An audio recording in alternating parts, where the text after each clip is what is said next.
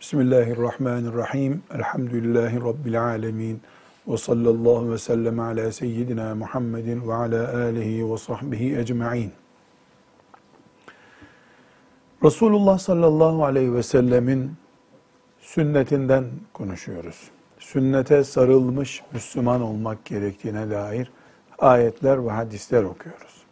Şimdi okuyacağımız hadis-i şeriflerden ciddi bir şekilde düşünmemiz gereken, ibret almamız gereken bir ayrıntı ortaya çıkacak. O da şu: Resulullah sallallahu aleyhi ve sellem gelecekteki müstakbel Müslümanlar arasında sünnetinin ihmal edilebileceğine dair bir işarette bulunmuş.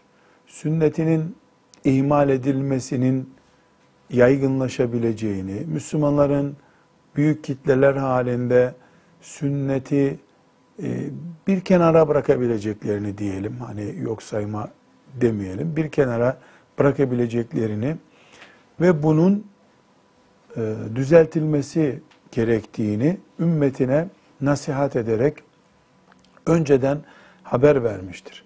Mesela farklı hadis-i şeriflerde Resulullah sallallahu aleyhi ve sellem Efendimiz sünneti İhya etmenin önemini vurgulamış. Yani ihya etmek, canlandırmak, taze olarak hayata kavuşturmak anlamında. Sünneti ihya etmek, sünneti canlandırmak, yeniden sünnet anlayışlı e, Müslümanlar olmak konusunda Aleyhissalatü vesselam Efendimizin tavsiyeleri, nasihatleri var. Şimdi bu hadis-i şeriflerden e, okuyalım. Eğer Ee, biz hadis-i şerifleri okuduğumuzda bunları yapıyor idiysek, yani biz bu konuda eksiksiz idiysek Rabbimize şükrederiz. Hayır, e, bu hadis-i şerifin belirttiği şey bizde bir eksiklikse e, yapacağımız şey belli, istiğfar edip Rabbimize döneceğiz. Yanlışımızı düzelteceğiz İnşallahü Teala. Evet, bu manadaki ilk hadis-i şerifi dinleyelim. An İbn-i Abbas radıyallahu anhuma anin nebiyyi sallallahu aleyhi ve sellem ennehu kal. İbn-i Abbas radıyallahu anhuma'dan rivayet edildiğine göre Efendimiz sallallahu aleyhi ve sellem şöyle buyurdu: Men temesseke bi sünneti inde fesadi ümmeti. Her kim ümmetimin bozulduğu bir zamanda sünnetime sımsıkı bir şekilde sarılırsa felehu ecru mi'eti şehidin. O kimse için yüz şehit sevabı vardır. Evet. Ümmetimin bozulduğu zamanda sünnetime sarılana yüz şehidin sevabı vardır. Ümmetimin bozulduğu zamanda sünnetime sarılana yüz şehidin sevabı vardır. Önce belirtelim, bu hadis-i şerif bu metinle e, sahih bir hadis-i şerif değildir. Hasan bir hadis-i şerif de değildir. Mevzu da değildir. Yani bu hadis-i şerif bir akide meselesi belirtmediği için çok da bunun sahih olup olmadığı konusunda üzerinde durmuyoruz. Hadis zayıf hadisler arasında zikredilmektedir. Buna rağmen bu ikinci mesele, bu hadis-i şerifi anlam olarak güçlendiren başka hadis-i şerifler var.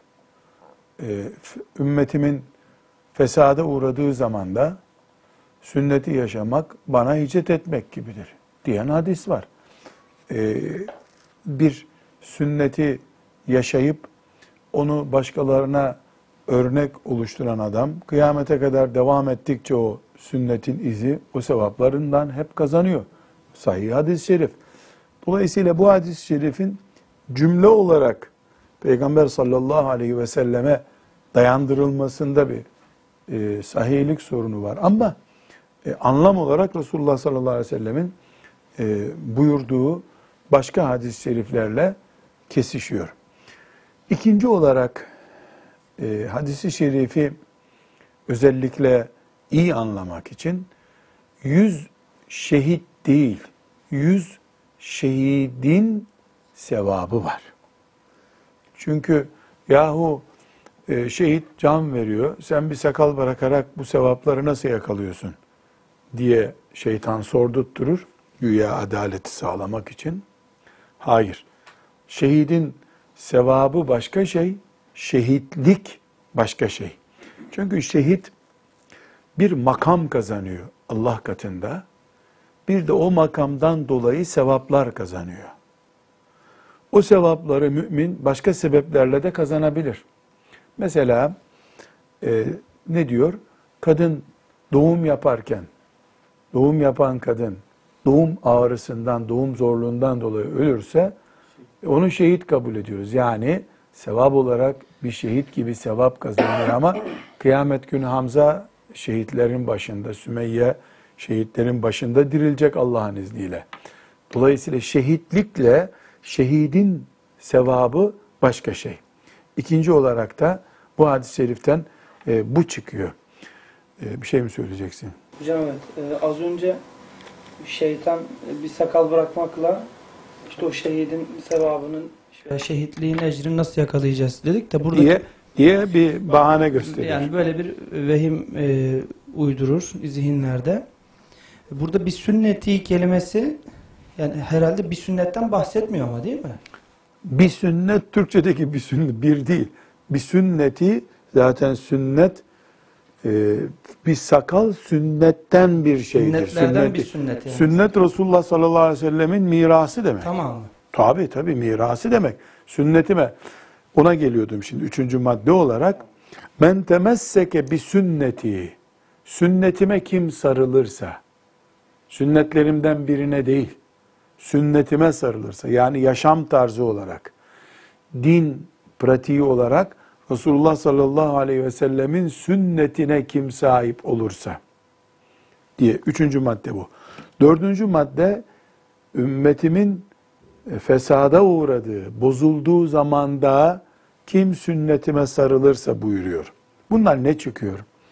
Demek ki kargaşa dönemlerinde, ümmeti Muhammed'in dağıldığı dönemlerde kurtarıcı yöntem sünnet yöntemidir. Fesad-ı ümmeti, ümmetimin bozulduğu zaman demek. Ümmetimin bozulduğu zaman Müslümanların sünneti canlandırmaları lazım. Sünnet sadece misvak değil. Sünnet sadece tırnakları sağdan kesmek değil. Sünnet sadece pazartesi günleri oruç tutmak değil. Metot olarak, hayat tarzı olarak Resulullah sallallahu aleyhi ve sellemi almaktır. Şöyle bir anlaşılacak cümle kurmak için söyleyeyim. Riyâzü's-Sâlihîn'i ev pratiği kitabı haline getirmektir. Yani bir Riyâzü's-Sâlihîn Müslümanların evinde kütüphaneden alınıp mutfağa, yatak odasına, oturma odasına pratik bir şekilde taşındığı zaman sünnetle amel edilmiş olur. Sünnetle amel ettiğimiz zamansa fesada karşı, bozulmaya karşı yapmamız gerekeni yapmış oluruz. Çocuk eğitiminde de böyle, aile düzeninde de böyle, ekonomide de böyle. Şimdi mesela ciddi bir şekilde bir aile kargaşası yaşanıyor dünyada, her yerde. Bizim ülke bilhassa zenginleşen İslam toplumlarında daha fazla dikkati çekiyor. Fuk- fukaralığın devam ettiği yerlerde belki görülmüyor ama e, Müslümanların Ee, ne yapmaları gerek? Yani aile terapisi diye bir şey mi icat edeceğiz? Ki edildi yani. Aile danışmanlığı merkezine gidiliyor. Ee, sadece insanlar teselli bulmaya gidiyorlar. Hayır, aile sahiplerinin Riyâzü's-Sâlihîn'i önlerine koyup birinci hadisten bin sekiz yüzüncü hadise kadar Hayatımız bundan sonra bu hadis-i şerife göre. Öyle bir hadis okuyup çekip gitmek değil. Niyet bölümündeki hadisleri okuyup bir mola verip şimdi buyurun hayatımızı yansıtalım. Evlenirken hangi niyete göre evlendik? Niyetimiz neydi bizim? Hadis-i şerif ne diyor? Allah niyete çok şey veriyor diyor. Buyur. Niyetimiz neydi evlenirken bizim? Ne bulduk? Düzeltelim niyetimizi. Peygamber Aleyhisselam'ın vaat ettiğini bulalım. Ailede. Mesela e, cihatta arızalarımız var. Cihadı yapamıyoruz. Yani Allah'ın kelimesini, Kur'an'ını yüceltemiyoruz. Cihadı tuttuk sadece e, silahın kullanıldığı yerdeki bir iş olarak algıladık. Kurtuluşumuz ne o zaman? Dönüp sünnete dönmek. Buradaki sünnet kelimesi, hafız kardeşimizin de temas ettiği gibi, mesela pazartesi günleri oruç tutmak sünnetlerden bir sünnettir. Sünnetin olduğu gibi kendisidir dersek yanlış olur. Bu neye benzer? Namaz dediğimiz zaman sadece sabah namazını anlamak mümkün mü? Namaz kılıyor musun? Evet kılıyorum. Sabahları kaçırmıyorum. E sen beşte birini kılıyorsun namazın. Namaz kılıyorum deme, namazlardan birini kılıyorum de. E yüz çeşit sünnet varsa, Resulullah sallallahu aleyhi ve sellem'in metodu mu? Mesela erkek Müslümanların Peygamber Aleyhisselam'ın hanımlarına konuşma tarzına bakıp, hanımlarla ilişkine bakıp, ailede sünnet nedir anlaması lazım. Hanımlarına bakıp Efendimiz sallallahu aleyhi ve sellem'in kadınlar, kadın nasıl olur sünnete göre onu görmesi lazım. Ailece erkek ve kadın Peygamber Aleyhisselam'ın evindeki aile hayatını bugüne uyarlayabilirlerse, fesat zamanında, ailenin fesadı zamanında sünneti kurtarıcı olarak yakalamış olurlar. Ben çok daha basit bir, yani basit derken kolay anlaşılacak bir örnek vermek istiyorum. Mesela e, yaşı şöyle elli yaşında olanlar, e, Anadolu kültüründe misafirliğin, kış gecelerinde sohbete gitmenin, birbirlerine insanların yardım etmesinin, yani elinde bir tabakla çocuk geliyor, bizde tuz kalmamış, tuz versene biraz. Ee, işte Leyla teyze tuz verecekmişin, annem söyledi. Bizim makarnamız kalmamış. Bakkaldan alıyor gibi birbirlerinin mutfağından aldıkları, e, hastaysa birbirlerinin hastasıyla nöb- hemşire gibi nöbet tuttukları bir hayattan, apartmanların üst üste konmuş mezarlar gibi, herkesin akşam kapısını kapatıp içeride Fatiha'sı okunmuş, yatmış olarak Müslümanların da oturduğu apartmanlar, başka e, akımların, sahiplerinin oturduğu apartmanlar da dahil olmak üzere insanlığımız ve kardeşliğimiz çok zarar gördü. Kanunlar insan haklarını teminat altına aldı ama bu sefer de insanoğlu birbirine insan diye bakmamaya başladı. Menfaatperest bir toplum oluştu. Bu insanlık namına bir bozulmadır. Ashab-ı kiramın Medine'ye gelen, Yesrib'e gelen e, muhacirlere gösterdiği alaka, akılları durduracak şekilde değil mi doktor abi? Yani akıllar duracak bir şey ya bu. Yardımın ötesinde bir duygu bu. İnsan yardım eder de bu evin yarısı senin der mi ya? üç yüz dört yüz senedir dedelerinin kullandığı bir bahçenin yarısı senin. Yani bugün akıl durduracak bir şey. Ama biz bir fesat yaşıyoruz. Nedir o fesat? Bozukluk. Yani kardeşlik duygumuz kaybolmuştur. O zaman e, cami imamları, e, muallimler oturup bu bozulmuş zamanda Resulullah sallallahu aleyhi ve sellem ashabının yaşadığı kardeşlik ruhunu yeniden canlandıralım. Riyâzü's-Sâlihîn'i önümüze koyalım. Kardeşlikten ne anlaşılıyor orada? Neler yapmamız lazım? Öyle o, telefonla mesaj gönderip kandilinizi kutlarım demekle ne kardeşlik oluyor ne karın doyuruyor bunlar. Her şey otomatiğe bağlanmış. Bakıyorum birisi bana bir mesaj gönderiyor Cuma günü. Öyle bir edebiyat ki o cümleleri, o göndereni tanıyorum. Anlaması mümkün değil. Bir gün bir tanesini yakaladım. Doğru söyle Cuma mesajını nereden yazdın? Bana da gelmişti ben de sana gönderdim diyor. Cuman mübarek olsun diyecek ama öyle bir diyor ki yani Cahiz zannedersin edebiyatta mübarek. Cahiz'in evladı herhalde. Hiç anlayacağı cümle değil. O kelimeleri anlamadan ona mesaj gelmiş. O da zaten bu tip mesajlar bir yazılı yerleri varmış bunların. Kandilse kandil seçiyorsun. yüz elli kişiye gönderiyor. Mesela babası yaşındayım çocuğun. Bana nasihatler ediyor. Ayağını denk al, dikkat et. Bunlar polise verildiğinde yani suç olacak cümleler nasihat ediyor. Arkadaşına yazacağı şeylerden telefonun hepsini otomatiğe bağlamış. İşte yüz kişi onun hafızasında varsa yüzüne gönderiyor. Sonra bazısı özür diliyor. Hocam sana yanlış gönderdim diyor. Kusura bakma diyor. Demek ki insanlığımız dijitalleşmiş. Biyolojik yaratıklarız biz. Etten kemikten yaratıldık. Telefon soğuk bizim için. Telefonla selam bizi rahatlatmaz. Yüz yüze geleceğiz. Hadis-i şerif ne diyor? Tebessüm edeceğiz. Mesela işte bunu konuşuyoruz. Bu kayboldu şu anda. Edebiyat yapıyoruz birbirimize. Suni tebessümler gösteriyoruz. Ya bir Müslüman gelip borç istemeye utanıyor. Borç isteyecek diye de anlarsa eğer parası olan adam, o istemesin diye yarım saat sıkıntı mazeretleri uyduruyor. E, ashab-ı kiramın girdiği cennete gireceğiz ama. Ashabın girdiği cennete gelince neredeyse onlardan önce gireceğiz biz. Çünkü bizim cenaze törenlerimiz ashab-ı kiramın yine kalırsa var ya, ashab cennete de zor girer. Bizde hep garantili cennetler.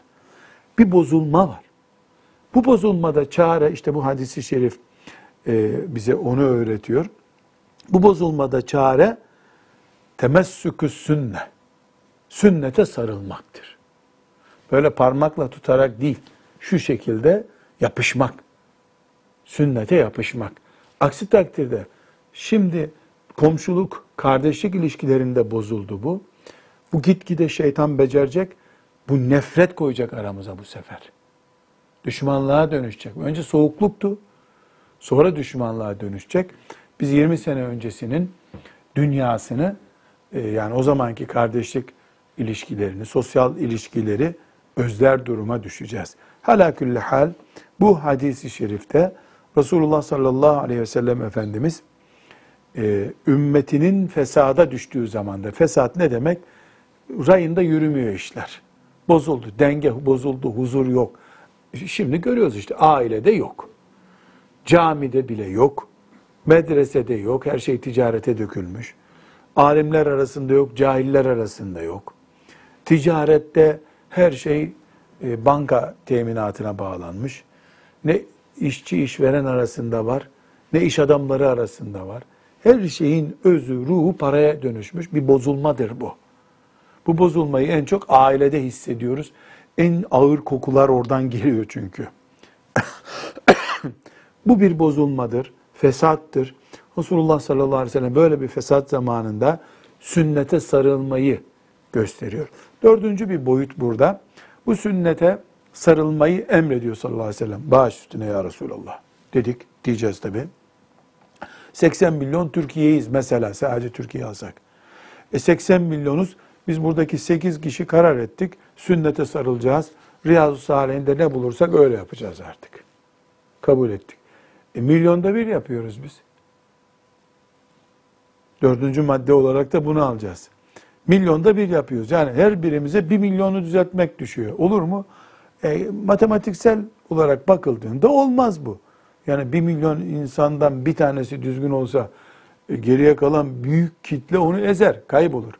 Evet, toplumu düzeltmeyebiliriz. Bu bize mümkün olmayabilir. Ama biz sünnete sarılarak kendimizi kurtarırız. Nereden kurtarırız? Allah'ın azabından kurtarırız. Biz doğru yolda olmuş oluruz. İbrahim Aleyhisselam da kaç kişiydi ki yola çıktığı zaman? Lut Aleyhisselam kaç kişiydi? Nuh Aleyhisselam kaç kişiydi? Kalabalıkların işi değil bunlar. İhlaslıların işleri. Yani kalabalıklara kaldığında bir şey yok zaten. Ee, Kur'an-ı Kerim'de kaç ayet okuduk geçen derslerde? elliden fazla ayet. Kalabalığa umut bağlamamayı, yani özellikle Allah'ın samimi kullar, illa ibadekel muhlasin, illa ibadekel muhlasin, muhlis kullar sadece kurtulursa kurtulacak, gerisinde büyük sıkıntı var maazallah. Bu sebeple dördüncü maddemiz de çok önemli. Yani ümmet kitlesel bozuntuya uğradı diyelim.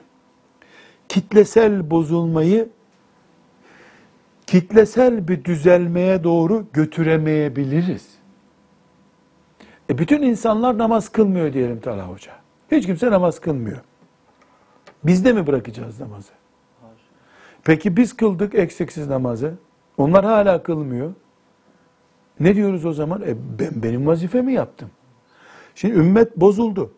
Ailesinden, ticaretinden, her şeyinden, siyasetinden bozuldu. E biz de bu ümmetten bir parçayız. Elbette düzeltmek için çalışacağız. Bütün ümmeti. Düzeltemedik, e ben hiç olmasın namazımı kıldım der gibi, ben hiç olmasın sünnete aykırı yaşamamıştım deriz Allah'ın izni ve lütfuyla. Bir şey mi söylüyorsun? Evet hocam, şöyle bir şey de çıkarabilir miyiz? Madem e, ümmetimin fesada uğradığı zamanda sünnetime sarılan buyuruyor Peygamber Aleyhisselam. Sarılır. Demek ki ümmetin fesada uğraması da sünnetleri terk etmekle başlıyor. Elbette. Ya ama sünnet dediğimiz yine sünnetin misvak tamam. değil. Kültür olarak Resulullah sallallahu aleyhi ve sellemin kültürü ihmal edildiği zaman kesinlikle fesatta başlıyor demektir. Çünkü Resulullah sallallahu aleyhi ve sellemin sünnetini ölçü olarak yaşamak, Allah korkusunu, kul hakkını, ahiret endişesini esas alarak yaşamak demektir. Sünnet kaybolduğunda ahiret endişesi kayboluyor. Allah korkusu kalkıyor. Kul hakkı, insanın insana eziyet etmesi diye bir dert olmuyor. Güçlüğe düşüyor iş. Resulullah sallallahu aleyhi ve sellem adaletin simgesidir. Onun sünneti de adaletin varlığıdır. Kaldırdığın zaman onu zulüm gelir. Zulümde de güçlü vardır. Parası olan güçlüdür, silahı olan güçlüdür. Yani bireysel manada da o zaman e, işleri iyi gidiyorken sünneti terk eden biri bu ümmetin fesadına sebep olmuş oluyor. E, seksen milyonda bir sorumlu, eğer örnek birisi değilse, mesela bir siyasetçinin sünnetten kaymasıyla, bir alimin sünneti ihmal etmesiyle, e, Anadolu'nun bir köyünde bir gariban Müslümanın ihmal etmesi aynı değil. Her ikisi sünnet açısından bir kayıp. Ama bir alim e, sünneti ihmal ettiği zaman, mesela bir alimin sakalsız olmasıyla e, Müslüman, Anadolu'nun bir köyündeki bir Müslümanın sakalsız olması aynı şey değil. Biri peşinden kitleleri psikolojik olarak etkiliyor en azından. Yani Resulullah sallallahu aleyhi ve sellemin mirasına karşı e, o hoca efendiyi görmüyor mu diyor. Yani çocuklar da böyledir, büyükler de böyledirler. Ee, mesela e, a insan bir günah işlediği zaman o günahı yalnız işliyorsa topluma çıkmamayı ister. Üç kişi daha işliyorsa dört kişiyiz diye rahatlar. Meşhurlardan birisi de işliyorsa yasal hakka dönüşüyor zaten. Ondan sonra hak diye bakıyor ona. Yani onu kınamayı bile kabul etmiyor. Evet. Burada hocam e, sünneti savunma sistemini e, sünneti uygulamak olarak gösteriyor. Temessük tabii. Evet. Temessük. Yani eğer biz sünneti e, korumak istiyorsak sünneti yaşayacağız. E zaten slogan olarak korunmaz ki sünnet. Yani seksen milyon Müslüman toplansak, diğer dünya e, devletlerindeki Müslümanlar da toplansa, sünnet isteriz, sünnet üzere yaşarız diye her gün e, birer saat slogan üretsek, bu ne getirir beraberinde? Hiçbir şey getirmez. Evet, diğer hadis-i şerife geçelim. An Zeyd ibn Milha radıyallahu anh'tan, an ebihi, o babasından, an ceddihi, Zeyd ibn Milha'nın dedesinden rivayet edilen bir hadis-i şerif. Anin Nebi sallallahu aleyhi ve sellem ennehu kal, Efendimiz sallallahu aleyhi ve sellem şöyle buyurdu. İnne dine bed'e gariben, muhakkak ki din garip olarak başladı, ve yerci'u gariben, tekrar garip olacak, garipliğe tekrar dönecek. Evet. Fetuba lil gurabai, gariplere müjdeler olsun. Peki kim bu garipler? Ellezine yuslihune ma efseden nasu min ba'di min sünneti, benden sonra sünnetimden insanların bozmuş olduğu şeyi düzeltenlerdir. Evet. Bu hadis-i şerif ana ravisi Tirmizi'dir. Ee, bu hadis-i şerifi e, ciddi bir şekilde e, zihnimize nakşetmemiz gerekiyor. Resulullah sallallahu aleyhi ve sellemin mucizevi ifadelerinden birisi. Din garip başladı ve yine garip olacak. Gariplere müjdeler olsun. O garipler ki insanların bozduğu sünnetimi tekrar canlandıracaklar. Bir kere Resulullah sallallahu aleyhi ve sellem Efendimiz ümmetine hayali şeyler söylememiştir. Bir. İki, ümmetini geçiştirecek sözlerle de oyalamamıştır. Geldik, şirkin başını ezdik, gördüğünüz gibi Mekke'yi de fethettik ey ümmetim, artık hac serbest, Kur'an okuyun hepiniz, yeryüzüne nur geldi, hidayet geldi, tamamdır artık demedi. Ne buyurdu ya? Din bir zamanlar Ebu Cehil'in korkusundan, Ebu Cehil'e endişeden dolayı, Ebu Leheb'in baskısından dolayı ne ezan okunabiliyordu, ne Kur'an okunabiliyordu, ne de insanlar ben Müslümanım diyebiliyorlardı. Büyük bir gariplik vardı. Bilal garipti radıyallahu anh. Ammar garipti. Sümeyye garipti. Yasir garipti. Garip başladı din. Sonra güçlendi. Mekke'yi fethetti. Arap Yarımadası oldu olduğu gibi. Resulullah sallallahu aleyhi ve sellem bu manzara gününde din garip başladı. Şimdi güçlüdür. Tekrar garipliği söz konusu olacak buyuruyor. Tıpkı ne gibi? Kış günü çıktık yola. Baharı ve yazı görüyoruz. Fakat ucunda bunun kış tekrar geliyor, hazır olun. Kış geliyor. Ne demek bu aynı zamanda? Kış tekrar gelecekse bahar da tekrar gelecek demektir. Din garip başladı, zafere erdi, gariplik tekrar gelecek, zafer tekrar gelecek, gariplik tekrar gelecek. Bu döngü böyle kıyamete kadar devam edecek demektir bu.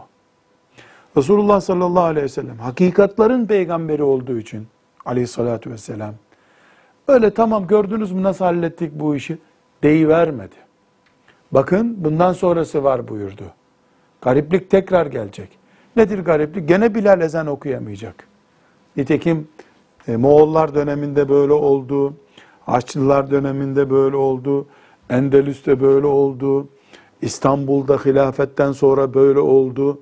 Fakat ümmet bu sözden ne anlıyor? Merak etmeyin. Kış geldiyse bahar da gelecek. Bahar geldiyse kış da gelecek. Bu dönecek böyle. Tek düz çizgi üzerinde değil tarihi insanlığın. Şimdi aleyhissalatu vesselam Efendimiz önce bunu perçinliyor.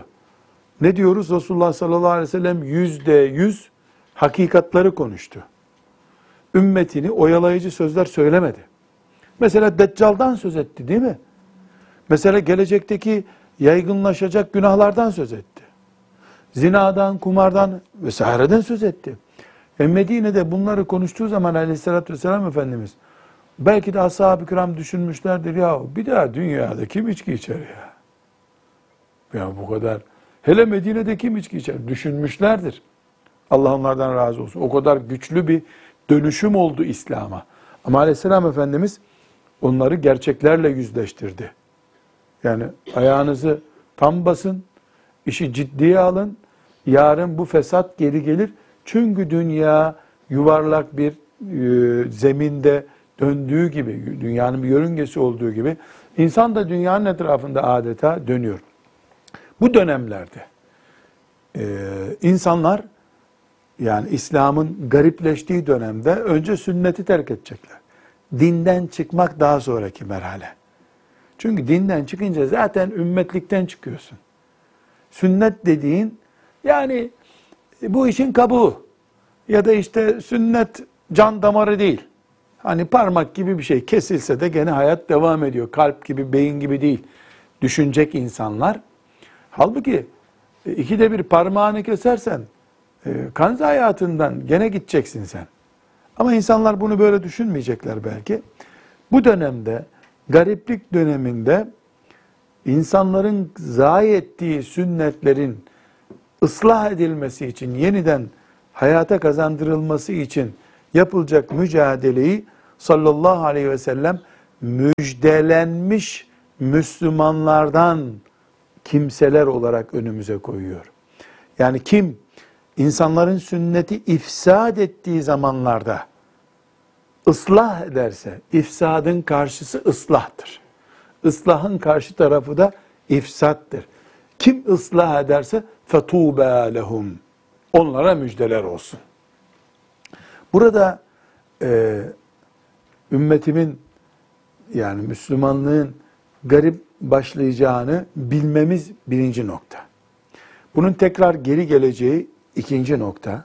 Tekrar geri geleceği garipliğin vesaire bu dön, dönme süreci bir hakikat. Bir hakikat daha Efendimiz sallallahu aleyhi ve sellem zımnen sünnetin önce ezileceğini, sünnetin ihmal edileceğini bize haber vermiş oluyor. Bu sebeple de e, bizim Müslümanlar olarak umumi manada sünneti koruma mücadelemiz aslında İslam'ı koruma mücadelemizdir. Ve bu gariplik sürecinden çıkmamız için de kurtarıcı reçetemizi bir kere daha anlıyoruz ki Resulullah sallallahu aleyhi ve sellem'in sünnetidir. Ama ben Talha Hocam özellikle e, yani bunu tekrar vurgulayalım istiyorum. Yani sünnet bin parça ise mesela bunun hiçbir tanesi değersiz değildir. Çünkü Resulullah sallallahu aleyhi ve selleme aittir. Ve bütün sünnetleri bir Müslüman yapamayabilir. Arızalar olabilir. Takati yetmeyebilir. Nefis terbiyesi henüz o noktaya gelmemiş olabilir. Bunda çok büyük bir sorun yok. Önemli olan idrak olarak, anlayış olarak sünneti ciddiye alıp almamama meselesidir. Bir Müslüman eğer sünneti ciddiye alıyorsa, ya Resulullah demek sünnet kardeşim diyebiliyorsa, ondan sonra mesela öğlenin ilk sünnetini camiye geç kaldığı için kılamadı. Sonra da farzdan sonra kılmakta e, yetişemem işe diye çekindi, kılamadı. Yani bunun Müslümanlığına bir zarar gelmez. Sevabından kaybı vardır bunun. Sevap kazanır. yüz sevap kazanacaktı, seksen beş sevap kazanır. Misal. Ne kadar olduğunu bu rakamların bilmiyoruz. E netice olarak bir Müslümanız biz elhamdülillah. Peygamber Aleyhisselam Efendimizin sünnetinin topluca zihinlerden kayma riskini hep öne çıkarmamız lazım. Yoksa tek tük sünnetlerde mesela e, bilhassa çocukların e, diyelim ki namaz sünnetlerini örnek alalım. Yani çocuklara namazı alıştırırken öğlenin sünnetini kılmadı çocuk ya da sabahleyin e, dört rekatı kıl desem kılmayacak. Naz yapacak. Bari iki rekat desem. Yani çocuğun Müslümanlığına bir kalıcı sakınca gelmiş olmuyor. E, ama boşver sünnetleri sen farzları kıl dediğin zaman sakınca ortaya çıkıyor. İnşallah bu geniş bir şekilde anlaşılmıştır. Evet.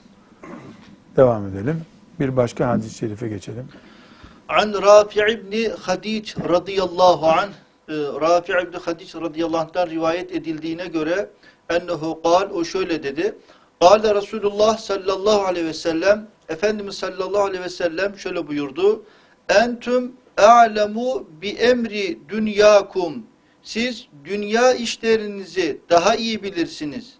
İzâ emertukum bi şeyin min dinikum. Size dininize ait bir şey emrettiğim vakitte فَخُذُوا بِهِ onu hemen yerine getirin. Sallallahu aleyhi ve sellem. Bu hadis-i şerif e, Müslim'de hadistir. Dolayısıyla hadis olduğu gibi sahihtir. İki ayrı hadis var burada zaten. Hadis-i şerifin özeti nedir? Dünyanıza ait işleri siz iyi bilirsiniz. Benden iyi bilirsiniz.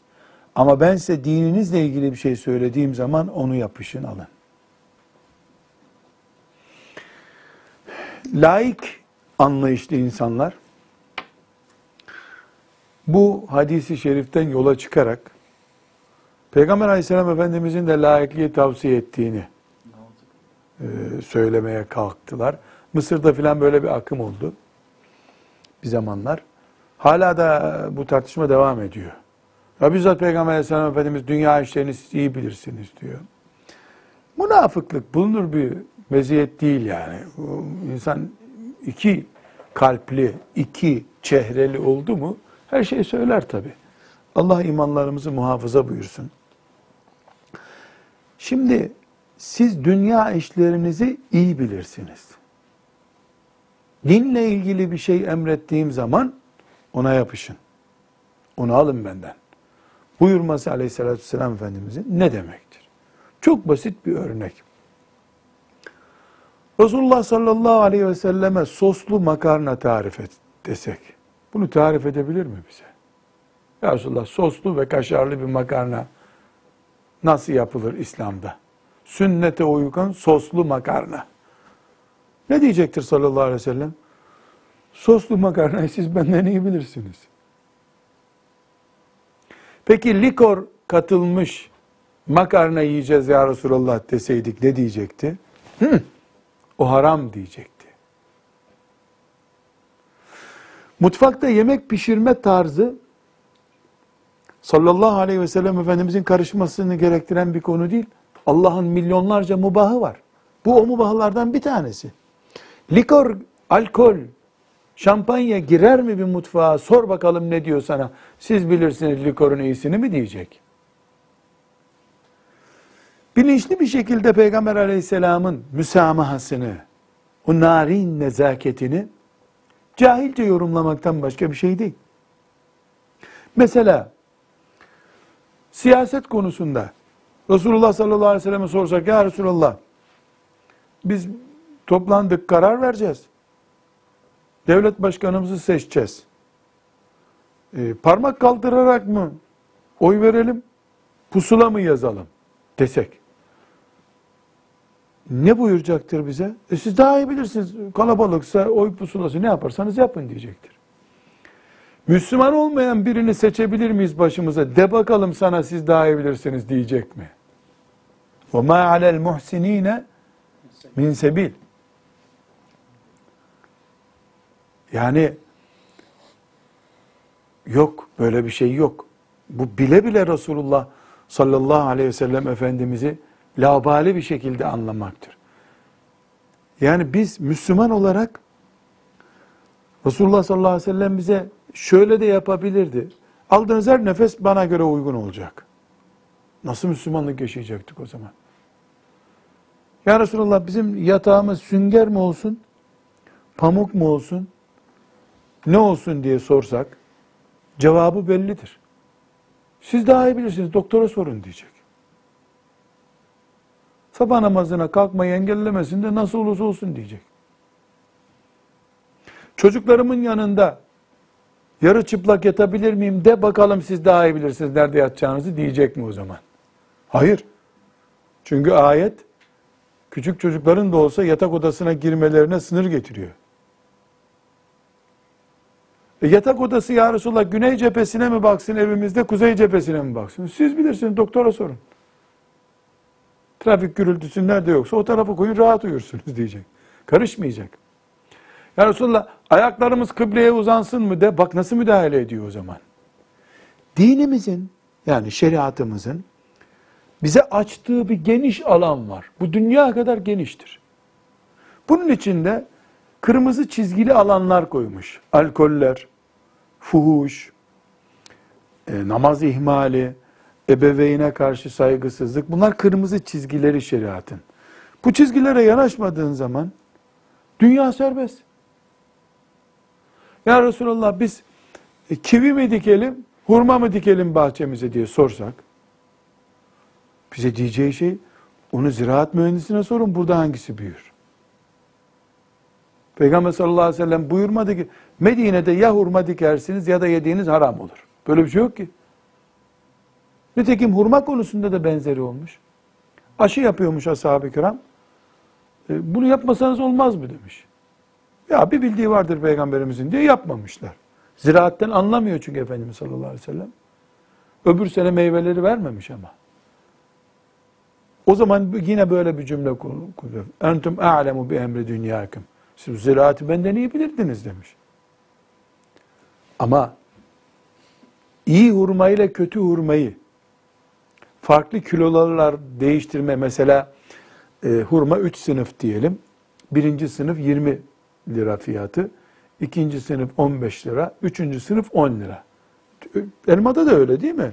Mesela kirazda hepsinde fiyat farkı var. Şimdi ne yapıyor çiftçi?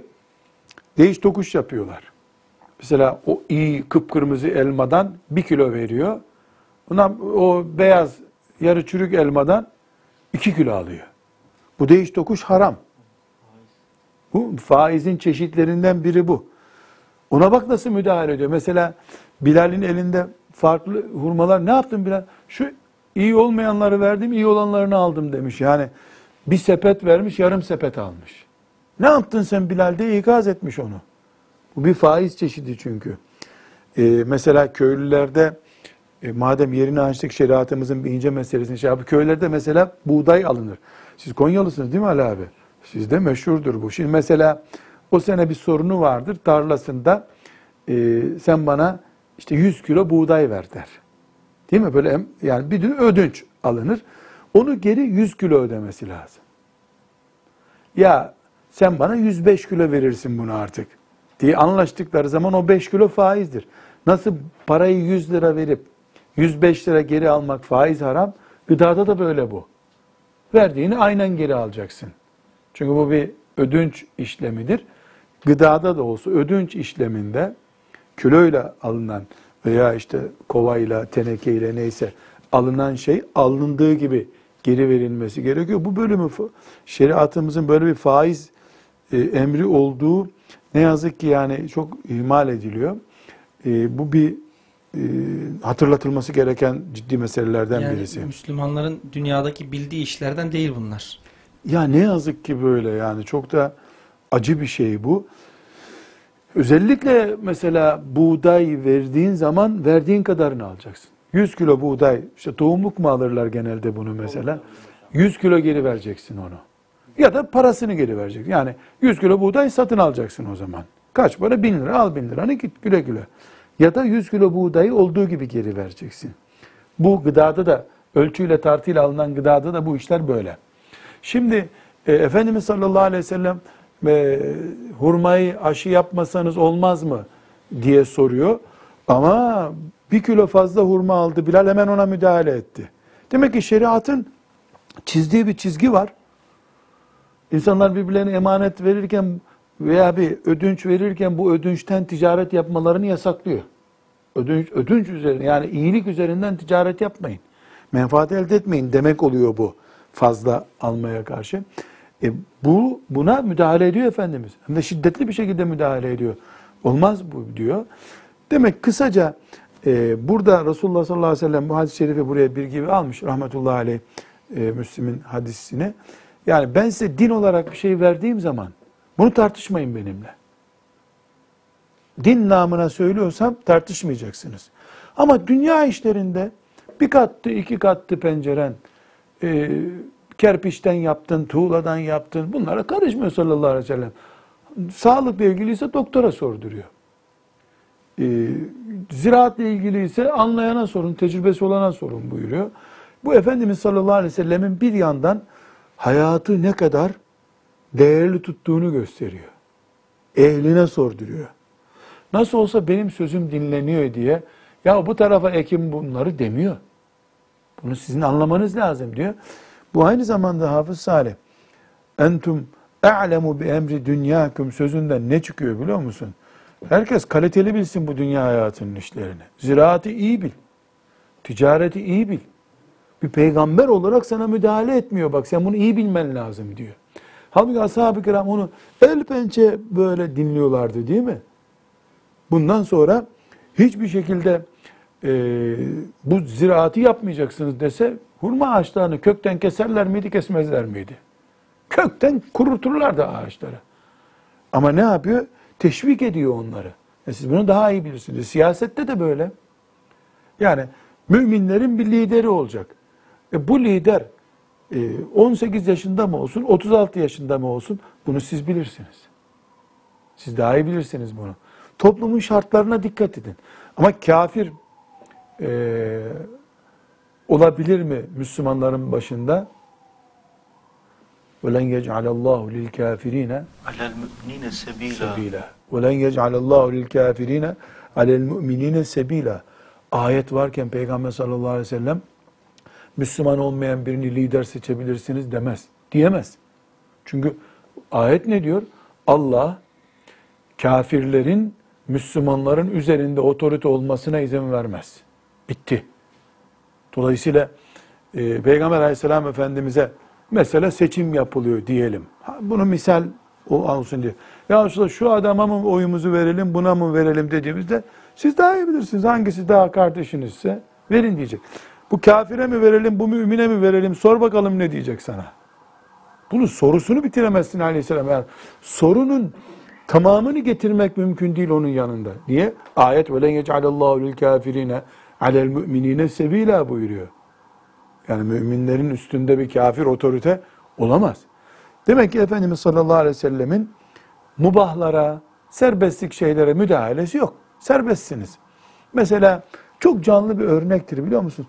Efendimiz sallallahu aleyhi ve sellemin e, kadınlara ait kadınımsı işlemlere, yani mesela işte dantellerine vesaire hiç karışmamış. Kadınsı eğlencelere de karışmamış. Değil mi? Yani hiç hadis gördünüz mü? Ya niye siz böyle çok dantel yapıyorsunuz, bir şey yapıyorsunuz? Yani o zor günlerde bile, yani açlık var, kıtlık var. Kadınların kadınlık e, yaratılışı gereği yaptıkları süslü, dekorlu işlere bile karışmamış sallallahu aleyhi ve sellem. Ayşe anamız güya resim gibi bir yastık kılıfı bulununca bir evde ne yaptı ama? Bir saniye ona izin vermedi. Ne yaptın Ayşe? Ne yaptın Ayşe sen yahu dedi.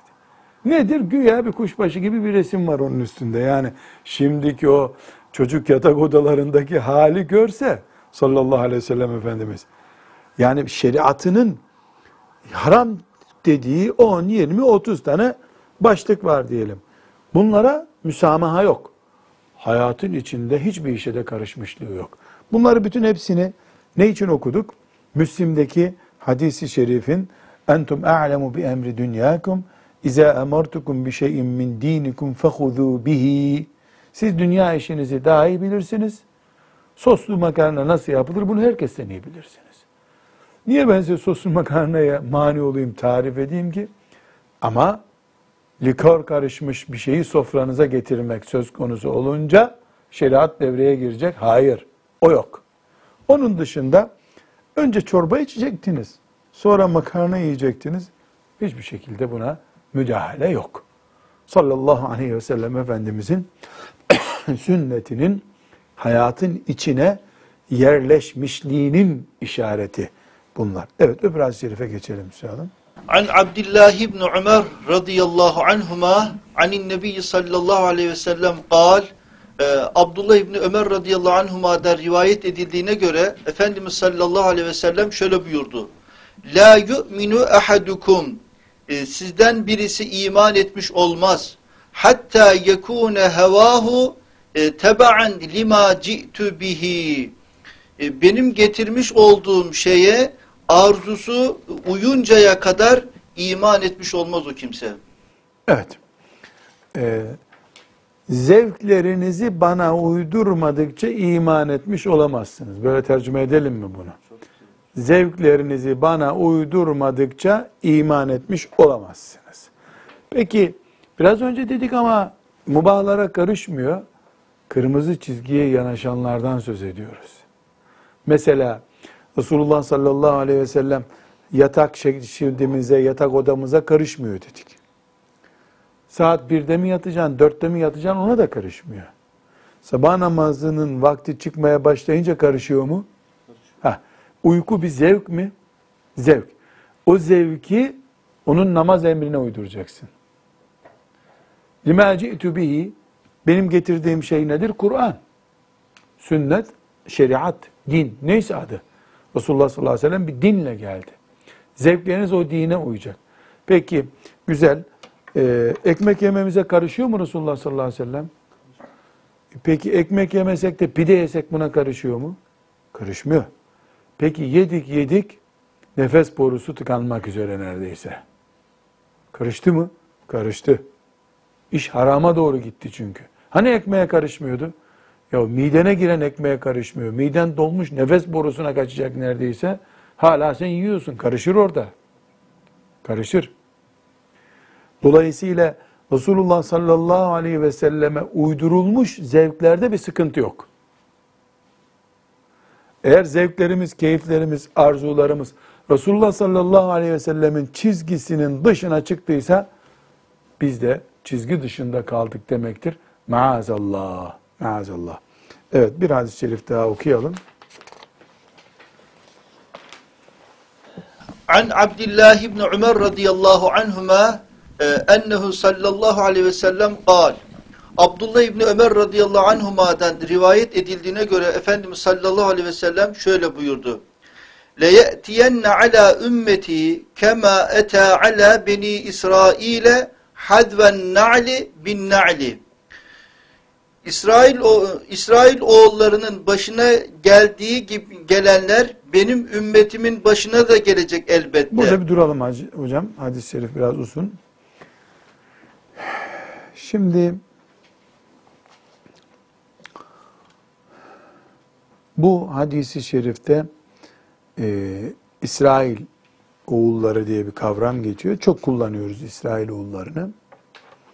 İsrail oğulları Musa Aleyhisselam'ın kavmidir. E, not tutanlar için notu zikredelim.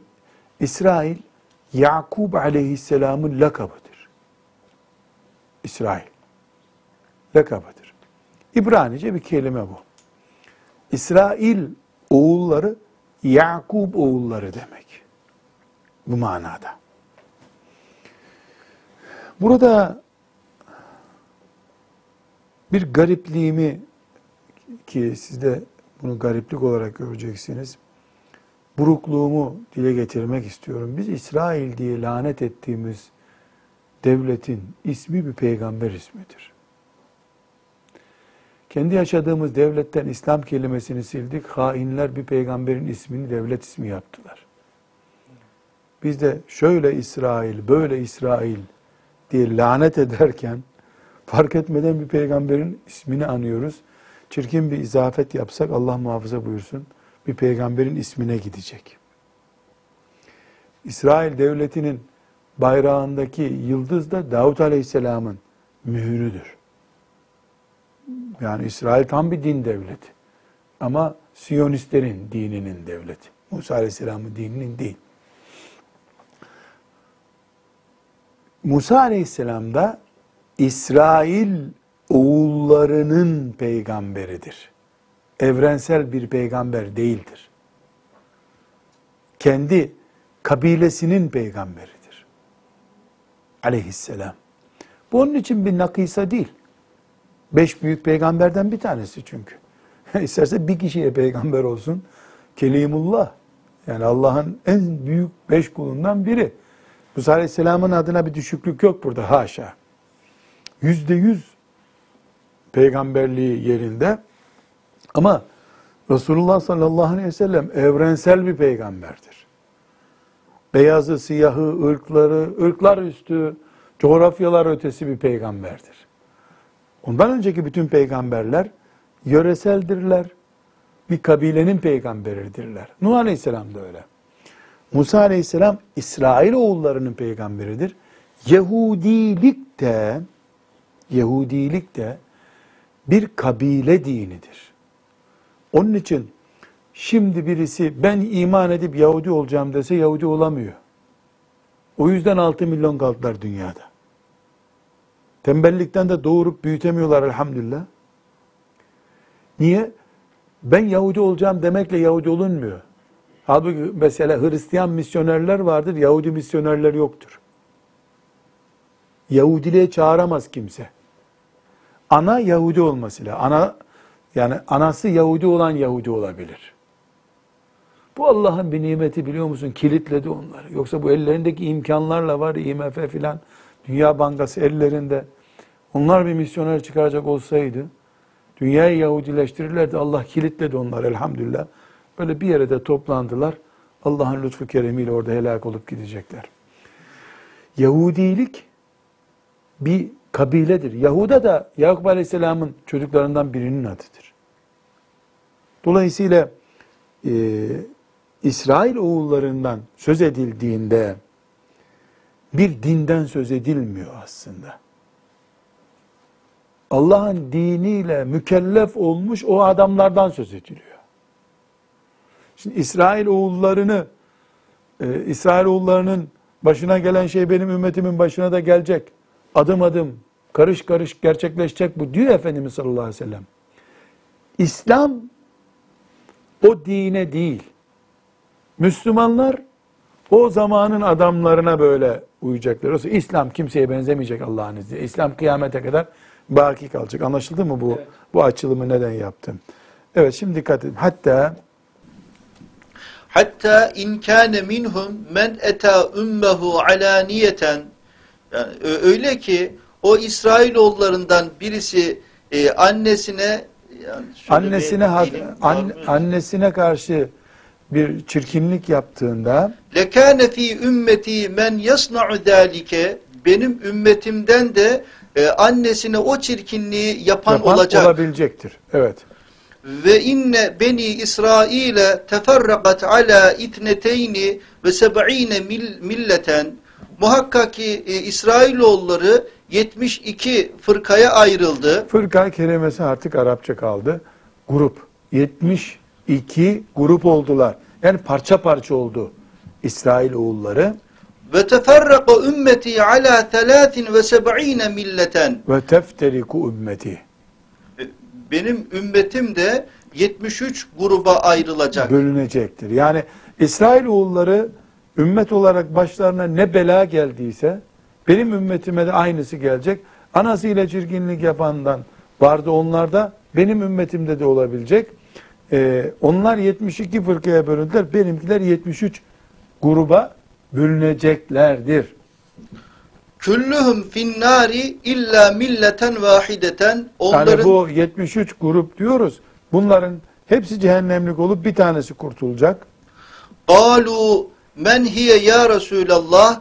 Ee, Ya Resulallah, bu tek yani gruba... hepsi helak olacak da biri biri kurtulacak. Kimdir bu? Bir kişi, bir grup. Ma ene aleyhi ve ashabi, benim evet. ve ashabım yolunun üzerine olanlar. Benim ve ashabımın bulunduğu stilde bulunanlar hariç. Burada tabi ana konu Resulullah sallallahu aleyhi ve sellemin lisanında Yahudiler çok parçalandılar. Benim ümmetim de parçalanacak. Yalnız bu parçalanmadan hepsi cehennemlik yuvarlanıp gidecekler, bir grup kalacak buyuruyor sallallahu aleyhi ve sellem Efendimiz. Kim sorusuna da ben ve ashabım sistemine devam ettirenler, yani benim ve ashabım bulunduğu sistemi devam ettirenler. Bu başka bir bölümde tekrar gelecek bize, ben ve ashabımın bulunduğu sistemde bulunanlar. Şüphesiz her bölünen biziz o peygamberin peşinden giden diyerek kendini savunacaktır. Bu konuya müstakil bir vakitte tekrar dalacağız inşallah. Çünkü hem ehli sünnet kelimesi, hem kavram olarak ehli sünnet, hem ashab-ı kiramın yolundan gitmek, iddia olarak söylenmesi kolay, pratik olarak yaşanması zor bir şey. O pratik yaşanmayı da e, ispat etmek için neler yapmak gerektiği konusunda farklı derslerde duracağız inşallah. Rabbim Resulullah sallallahu aleyhi ve sellemin sünnetini atar toplar damarlarımız kadar yakınımızda ve içimizde hissederek yaşamayı hepimize müyesser etsin diyorum. Çünkü çok kolay bir şey değil bu. Ancak Allah'ın lütfuyla yardımı murad ettiği kullarının becerebileceği bir şeydir.